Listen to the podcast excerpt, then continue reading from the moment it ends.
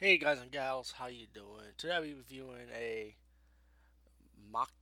I don't know if it's a mockumentary, I should say. Like a mockumentary is like a documentary, but it's not a real documentary.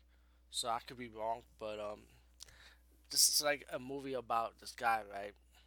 Kind of like if you see those haunted places TV series, that's how this movie is. It's like that kind of format about this guy um staying over at this haunted mansion and it's called this movie's called the Castle Project.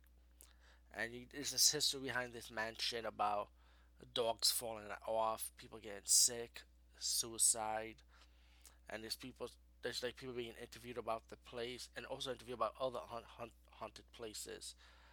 And um, maybe it's always folk mainly on this guy talking about how this place is and trying to investigate what's really going on, if this place is really haunted or not. Um, I did went on IMDb because I was kind of curious what people think of this movie because this is an old movie though, and I was able to see this movie from Tubi TV.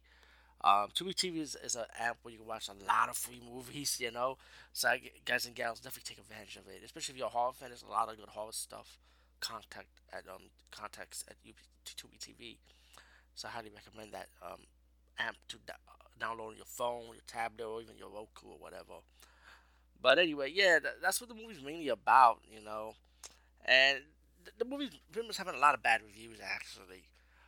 Personally, on a personal level, speaking for myself, and maybe because I'm a fan of watching haunted um, t- TV shows like reenactments and what and what the history behind haunted places. To be honest, in a way, I, I'm kind of like a fan of this movie. I kind of actually enjoy the movie. I don't really think it's bad. I don't care if it's a fake documentary or not. Either way, it find me find me intrigued and it's enjoyable enough to watch it. So the Castle Project, speaking for me, I say definitely check it out and give it a chance. And hey, it's on Tubi TV. It's free, so you get to watch it for free. So if you hate it, it's not like you spend money on it, right? Anyway, peace out and see you later, guys and gals.